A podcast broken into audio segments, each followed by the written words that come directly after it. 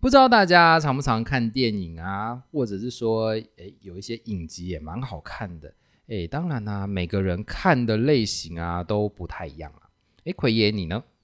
你有偏好的类型吗？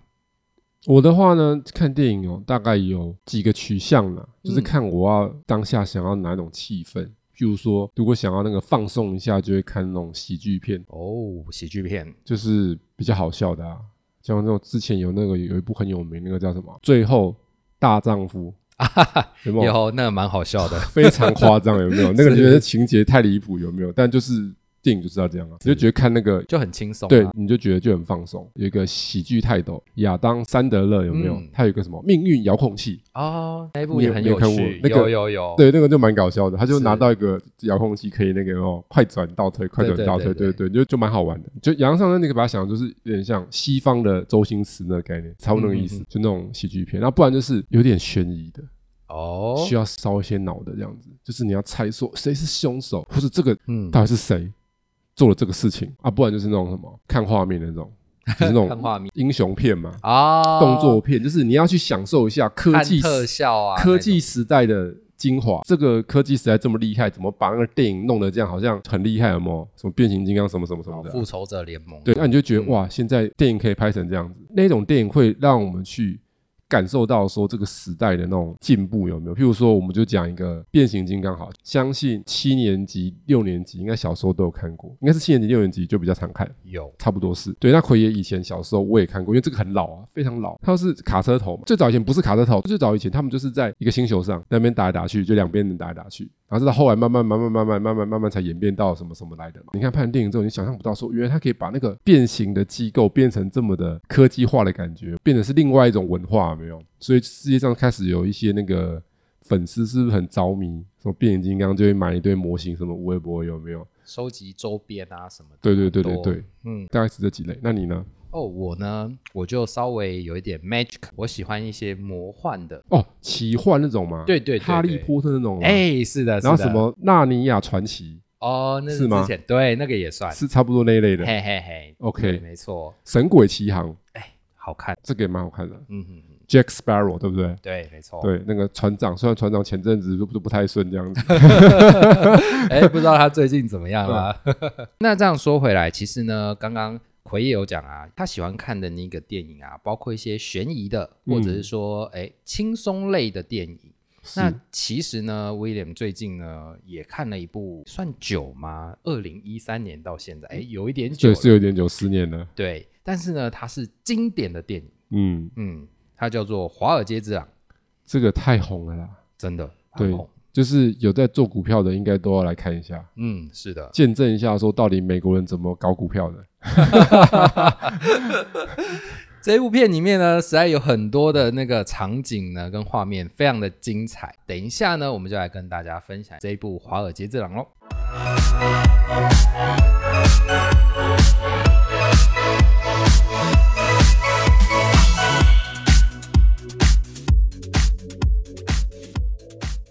欢迎收听股市爆爆 Podcast，为你带来最劲爆的股市新闻。在这里，我们会分享我们的观点，并聊聊最近的消息。我们会于周日晚间更新，欢迎订阅我们的 Podcast，就能接收到最新的内容。或到 FB 上面搜寻“长宇投资”，上面会有近期的盘面解析哦。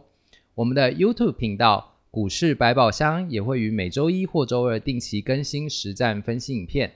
好康分享，许多听众呢敲碗已久的线上课程终于开班啦！加入我们的官方账号 ID 小老鼠 CY 八八八，传送早鸟优惠折扣码 KY 八八八，可以享早鸟优惠报名。那奎爷是什么样的课程啊？我们的线上课程当然就是我们来讲投资相关的内容喽。我们整个准备了六堂线上课程，每一六堂堂都有每一堂课程的主题内容，会有技术面的分析、筹码面的分析、基本面的分析，还有我们的产业的分析，包含了一些总经的概念。然后我们会结合了一些我们操作的方法，一年以上、两年、三年的这种长期投资，我们有一个操作的流程，会带大家了解。那你如果是要操作几个月这种波段投资，我们也会有另外一套操作的 SOP，等于说你把这个课程学习完之后，你就会有一个具备了投资的基础，可以去股海里面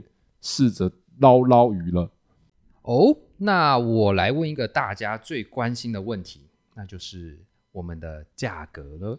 呃，我们当然是怎样要帮大家开源节流，所以价格当然是亲民。我们原价五千块，然后我们现在你如果用我们的早鸟优惠折扣码三千有找，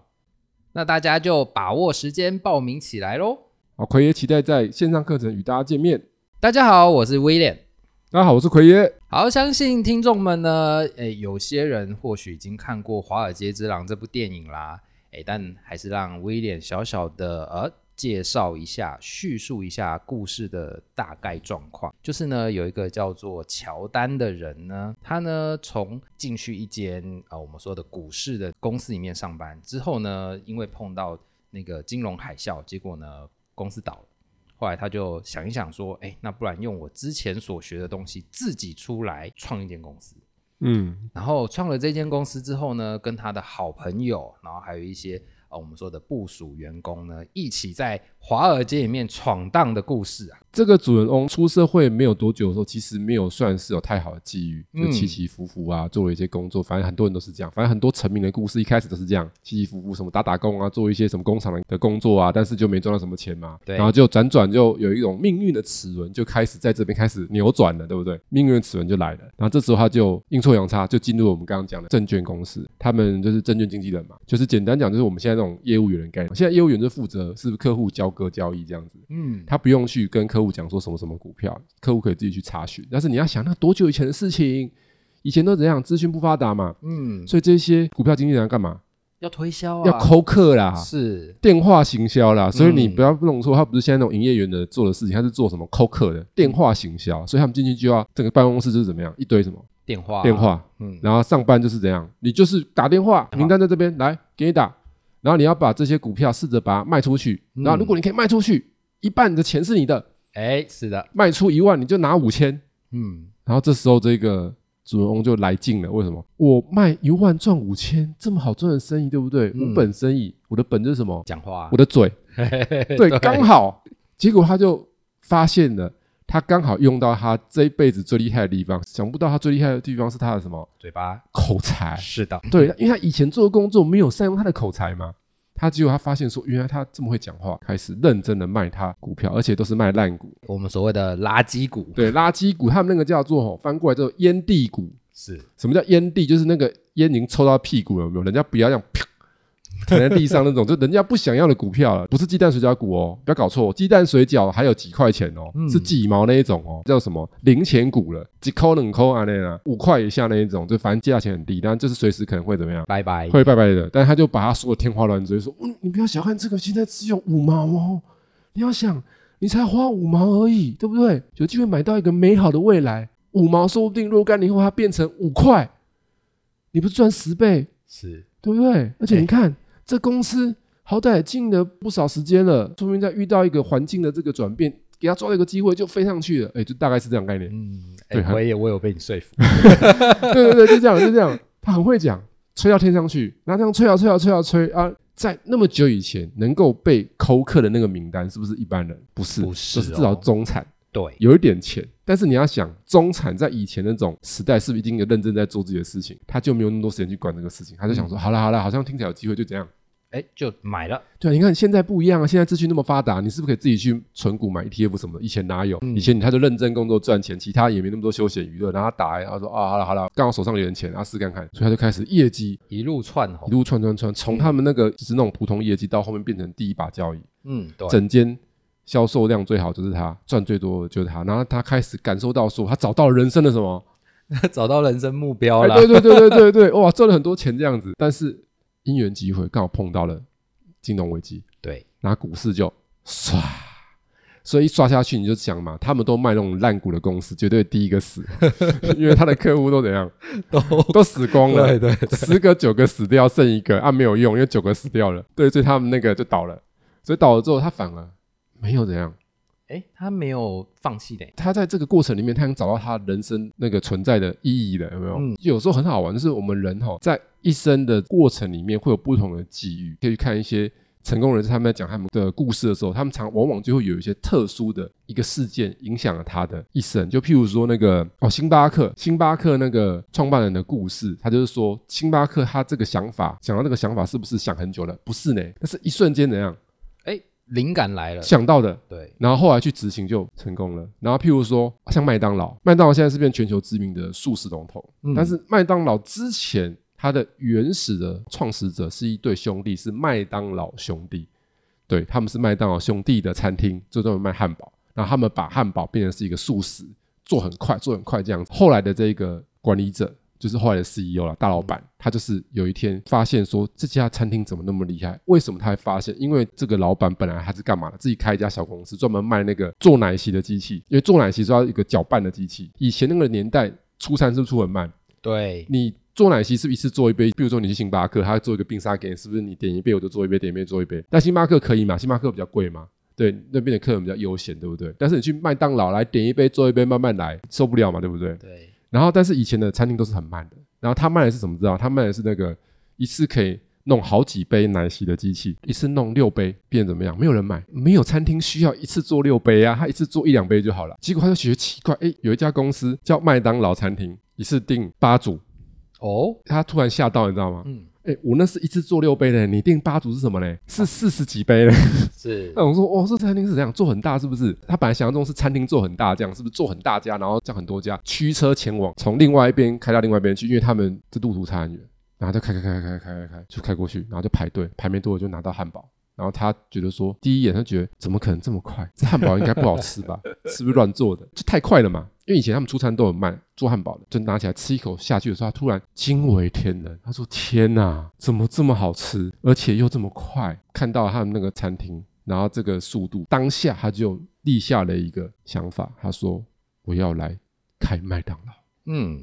所以他最后成为麦当劳的大老板。他靠麦当劳赚最多钱，反而那个创始者还没赚那么多钱。创始者后来被他踢出去，也没有到很惨啊，有拿分红啊，拿一些钱啊，但是跟他赚的钱比是天壤地别。但是如果以当时来讲，那兄弟赚的钱也是非常多钱的啦。对我记得是几十万美元，哦那，很久以前几十万美元很大，很大非常大，嗯非常大，非常大，也变富豪了啦。其实他的兄弟后来是富豪，只是说如果跟这个现在来嗯比他人家是大富豪，以及是富豪还是有差。对，所以讲这个故事，有没有发现有时候人生就是一个一个 moment，对那个 moment，、所以嗯他那个 moment 之后，他接下来就是一定去做他要做的事情嘛，对他就去，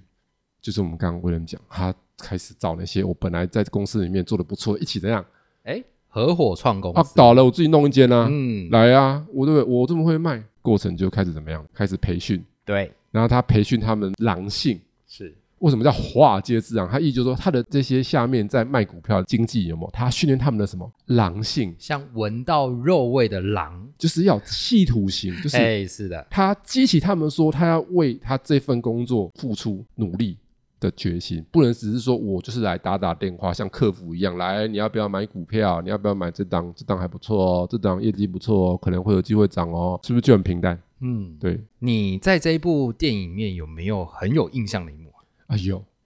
就是那个卖笔的，哦，其中一个聚会里面嘛，他其实就是在讲说销售的技巧，然后他就简单的说，来这里有一支笔，你把笔卖给我。嗯，他就随便丢一个人，然后就其中一个人说：“我跟你讲，这支笔哦，它是什么什么什么什么样东西做的，什么什介么绍什么的很，多，介绍的非常详细。对，然后所以这支是很好的笔，然后再找另外一个，大概也是这种说辞，一直针对这个笔在那边做讲解。这两个就是这样平铺直述介绍的人，当然就被打枪。他说不行，这样我没有办法把笔卖好。然后这个主角就把笔递给他一个伙伴，就一样是他们这个团队一个伙伴。对对对他说你来示范一下怎么卖笔。他说先生，你现在是不是需要记东西？我这里刚好有一支笔，蛮好写的，你应该需要这支笔。啊，买了，各位是不是不一样了？对，所以这就是销售有个重点，就是为什么客户要买这个东西，你要创造这个东西需的求，需求你要找到客户的需求。所以大家不要小看这一点，同样一件事情，就是你有没有去做这个事情是有差。那不只是在销售上，even 你可能不是业务，这种的沟通技巧也是需要。人跟人需不需要这样的技巧？哎，也是需有要啊。我跟我同事互动啊，我跟我家人互动，人为什么要一起协作一些事情，要一起做一些事情，是不是互相需要？嗯，是的，所以你要创造那个被需要嘛？这个需要是什么嘛？那如果双方比如说啊，我不需要你，你也不需要我，这两个 干嘛在一起工作或在一起生活呢？对不对？嗯所以我们回到刚刚那个前面的，可以再跟大家解析一下，你可以思考一下我们讲那个环节，比如说卖股票那个环节，不会卖的人就会说啊，这股票还不错啦，它获利虽然很差，但是可能会有机会涨啊，它也很便宜啊，你这样买了也不会亏啊，对不对？感觉是有介绍嘛，对不对？但这就没有创造需求嘛。主角会怎么卖？他说：“先生，你知道吗？知道什么？你正在遇到了一个人生当中很重要的一个选择的机会。哦，这样子吗您是在我们众多客户里面挑选出来的优质客户， ？VIP 吗？所以我们才会打电话来给你。而且我们打电话给你之后，我们跟你介绍的是我们这边股票里面经过了一些精挑细选出来，条件状况最好的。真的哦，您是不是平常忙于工作，哎，你怎么知道？但是又想要赚更多钱？”对啊对呀、不对？那您这个需求，我们可以帮你达成。如果你愿意投入十万块来买进我们这一些值不错的股票，它若干年后如果涨个两倍、三倍，那你不就是创造额外的收获了吗？哎，你只需要简单的花一点时间跟我们做一些接洽就可以了。后续我们会来帮你处理。先生，你觉得这样怎么样？我买了，是不是不一样？不一样哦。客户在听的时候，他整个的想的地方是不是就不一样了？嗯你前面的那种讲法，客户就觉得说你好像就是一直在想要卖股票给我。嗯哼，但第二种呢，他会觉得说，哎、他好像在替我替我在想啊，想我分的忧，对，想我的未来要怎么规划。怎么会知道我想赚更多钱呢？我也想赚更多钱呐、但是我分身乏术啊，嗯，对不对？我有些钱，但是没有那么多时间呐、啊。这样是不是刚好就嘣就契合就了。中了？嗯，就是我发现很好，像卖衣服也一样，卖衣服 top sales 跟不会卖衣服的都一样，不会卖衣服的基本上怎么卖，就是他会说哦，这个衣服质量不错，你看哦，这是一打一进口的哦，什么什么什么什么什么的哦，有没有？那你看有的店员很厉害哦，他很会卖衣服的店员，他们会怎么卖？他说先生，就一看就知道你这个搭配就是有那种时尚的敏感度的，嗯，搭配的很有 sense。那像你这种优雅的风格，看我们这一季这个新款这一件针织衫，像韩星都喜欢这种风格的，跟韩星有那种差不多的那种 type，你用来穿上去的话，一定大加分。我听完是不是感觉，哦哟，这件衣服好像很厉害，有没有哎？，就是我的衣服啦。 是不是？是不是很会卖？有没有？这就是一个销售技巧，大家有没有学起来了？ 所以你跟家人也是可以这样子的，女朋友或是你老婆或是你的母亲切水果给你，有没有？哦，这水果还不错，这样子说哇，想不到我们家这个水果怎么切的跟那个饭店的水准一样， 哎呀，从来都没有发现，今天突然发现了，而且这个水果比饭店还要甜，是不是有什么特殊技巧？请问你这样讲完之后，你的帮你切水果的那个人心里会怎么样？我觉得呢，我来剖析一下。嗯首先呢，一定会先吐槽你说：“哎呦，你今天怎么那么肉麻？你是吃了什么嗯糖果是不是？嘴巴那么甜？”但是呢，心里面呢会暖暖的，是，会有时候甜甜的。人跟人就是这样吗？因为你如果什么都没讲，对方这个切水果的人，他可能久了之后，可能就觉得说，你好像觉得我应该的，嗯，我明明都有切水果给你嘛，啊，你就这样吃啊吃啊吃啊吃啊吃啊，人跟人就是互相嘛。如果你没有互相，这两个人一起生活的过程当中，你就会越来越多的摩擦。嗯，对，因为好感度一直在下降嘛， 对吧？啊，好感度下降之后，你的讨厌程度就会开始哎，上升上啊升。所以有时候其实实哦，站在对方的角度去思考一些事情，再去沟通的时候，你会创造不一样的结果。同样是一个情境，同样是要讲的一些东西，你可能讲的模式有点不太一样，结果就会哎不一样，不太一样。。所以大家有没有发现，虽然从画界这上可以学到这些东西，因为厉害的人就是有厉害的地方啊。后面大家应该知道，如果看电影的人、啊、后来被抓了嘛，对 就后来越搞越大，赚很多钱，想搞大票的嘛，对，就没直错接金融诈骗，类似这样类啊，似坑杀散户嘛，嗯对不对？然后坑杀散户之后就被俩包嘛，俩包都被抓进去关了几年嘛。但是几年出来的时候，一条好汉呢、欸哎，他后续好像变成什么销售大师？对，因为被调查的时候，他转污点证人嘛，对对所以他就被减刑嘛。不然他本来依照他的那个刑责，可能是十几年、嗯二十、年那一种，他后来只被判几年而已啊。三年对，嗯去蹲个三年就出来了嘛，出来之后变销售大师啊，嗯，就专门在跟人家传授说，来，我教你们怎么样做销售。是，其实可以跟大家分享，有时候销售其实跟沟通都一样，比较会沟通的人，通常销售能力是不会太差的，因为其实这是一样的道理。你的销售就是要跟客户沟通嘛。对，你如果是属于比较讲话会比较容易自我中心的人，他是极度不适合做销售的，因为他是会比较难沟通。这类型的人，可能他需要别人来去关怀你，自我想法比较重的人，你的另外一个跟你相处，他可能就是需要是那种比较会观察人的人，他就不能是一个又很自我的人啊，两个都很自我的人，那就糟糕了，就棒。就各自玩各自，对，人跟人相处是这样，但是销售的时候就不一样。销售你要销售好，就是其实这很吃这个人的个性。其实换句话来说啦，如果你想要去磨练自己的沟通能力，做销售是蛮一个好环境，的，对，对环挑境战，你也要试对着去跟人家沟通。譬如说，我以前是一个比较算内敛力的人，我讲话不会讲很多的人，但是后来开始就做一些投资的授课，要接触很多学员，每一期随便一个班级就十几二十个人，都至少是这样，有甚至更多人，然后这样一年下来接触几百个人，所以你就要试着说去了解说学生到底他需要的是什么。不能说我一直在讲我的东西，我我一直在讲，我觉得这些是有用的东西，但是学生他却觉得好像吸收不进去，嗯，就慢慢慢慢就去了解到说，哎，我们该怎么样去讲这些东西，学生才可以有办法比较吸收到。譬如说做一些教学分析的时候，你一定要有结论。就有些人讲话会没有结论，你知道吗？譬如说那个以前哦，在学校啊，那种 校长有没有，或什么老师，真的很恐怖哎、有时候他们讲漏漏等哦，但都没有结论，后续就不知道，哎，那刚刚讲了一就串，是你会不不知道在他讲了什么东西。讲，嗯，是像作文的流水账一样，就这样叭叭叭，想要什么讲什么，想要什么讲什么，咚咚咚咚咚咚咚咚咚，然后哎，然后哎，我们现在开始我们的什么典礼，然后到底校长讲了什么，啊全部忘记了。对，因为他没有组织嘛。但是你如果是比较会演讲的人，他在讲的时候，他就会有清楚的去表达说他现在要表达什么东西，他就不会讲很长。所以你看到有些名人有没有？名人是不是会去那些知名的学校演讲？嗯譬如说比尔盖茨或是贾伯斯，有没有？他们是不是去一些名校演讲，说什么什么什么的？他们就常常是被媒体把它截录下来，然后放在网络上，就发现说他们讲话的时候很有那个渲染力，有没有？嗯因为他们很懂得知道说学生他可能有点迷惘，对，毕业业生了嗯一方面是开心，一方面是迷惘，到底我要做什么？对，可能有的人有想好，但是你要想哦，一百个毕业生里面，我相信想好的可能只有两三成，七成都是没有想好的。嗯，他还在迷茫，说到底我要做什么？这些学生他就需要有一些人给他一些经验分享、对，我建议，指引。我有点忘记是哪一位了，他们就有讲说，你要找到你的热情，你的热情在哪里，不是钱在哪里。大部分人会想说，哎，哪个收入好，哪个配比较高，嗯，对，然后但是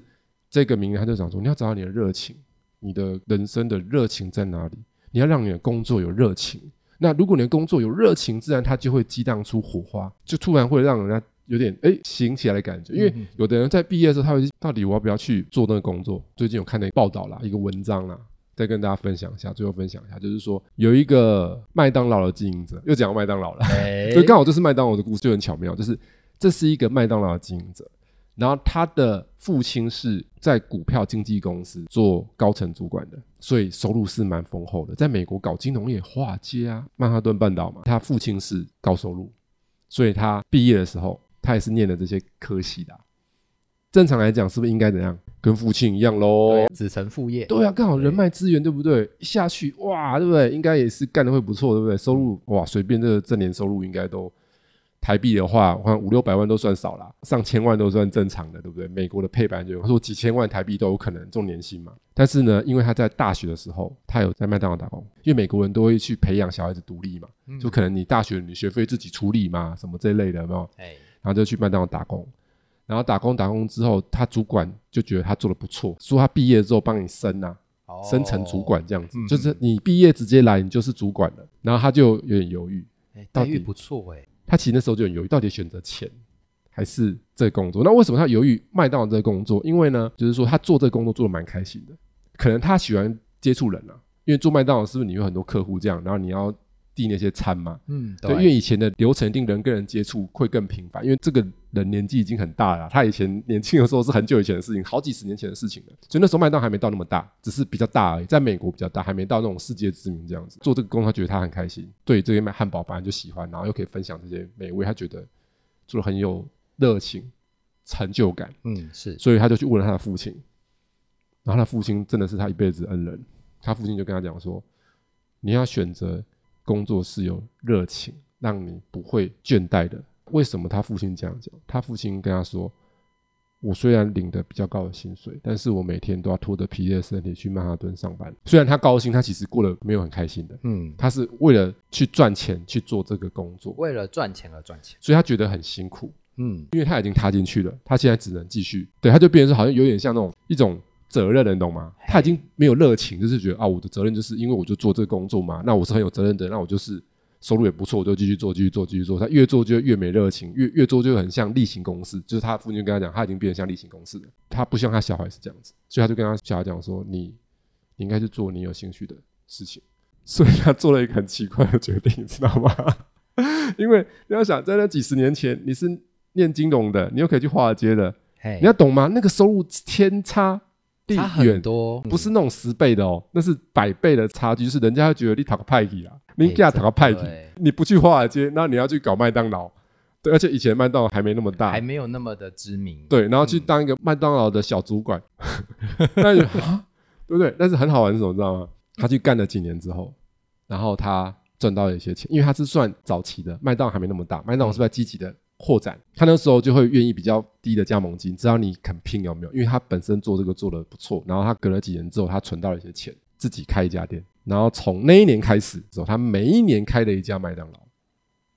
哦，然后就一路开到他现在好像是六七十岁了。后来人家有估算一下，正常一下一家麦当劳的经营者一年应该可以赚三十万美金。经营哇者，哦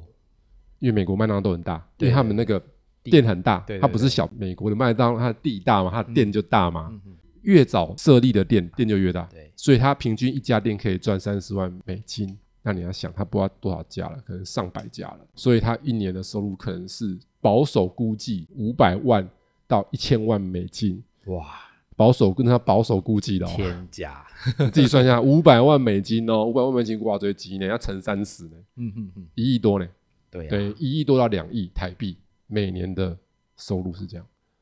所以会输去那个 证券经纪业嘛？啊， 不会输、哦，甚至可能还超过，因为你去证券经纪业不代表你能够爬到那么上面啊，对爬很上面才有可能赚到那个钱，如果爬不到上面的话是没办法。而且你要想，在华尔街爬到那么上面，你压力很大哦。但是他这样当老板还好哦，做到很大的时候就没什么压力的，他就只是后下面的人会去会去帮你管理管理，对，以上跟大家做一些这个分享，所以有时候很多那个电影有没有，它可以带给我们一些不同的，哎，不同启的发启发，所以有时候可能我们需要认识一下自己的长才在哪里，那你可能就慢慢发现你人生有蛮美妙的地方在那边。maybe 你已经发现了，可能你还没有善用它，那就很可惜。那你如果好好善用它，就会发现你人生的命运的齿轮就开始转动了。嗯，好，感谢奎爷今天与我们分享的这些资讯。如果有其他生活理财相关的内容想要了解的，哎，欢迎到 Apple Podcasts 或 Mr. Box 上面留言，参考我们资讯栏里面的联络方式，与我们一起讨论。那最后呢，如果喜欢我们频道内容的朋友们，记得按下订阅以及分享。我们下次再见，拜拜。下次见喽，拜拜。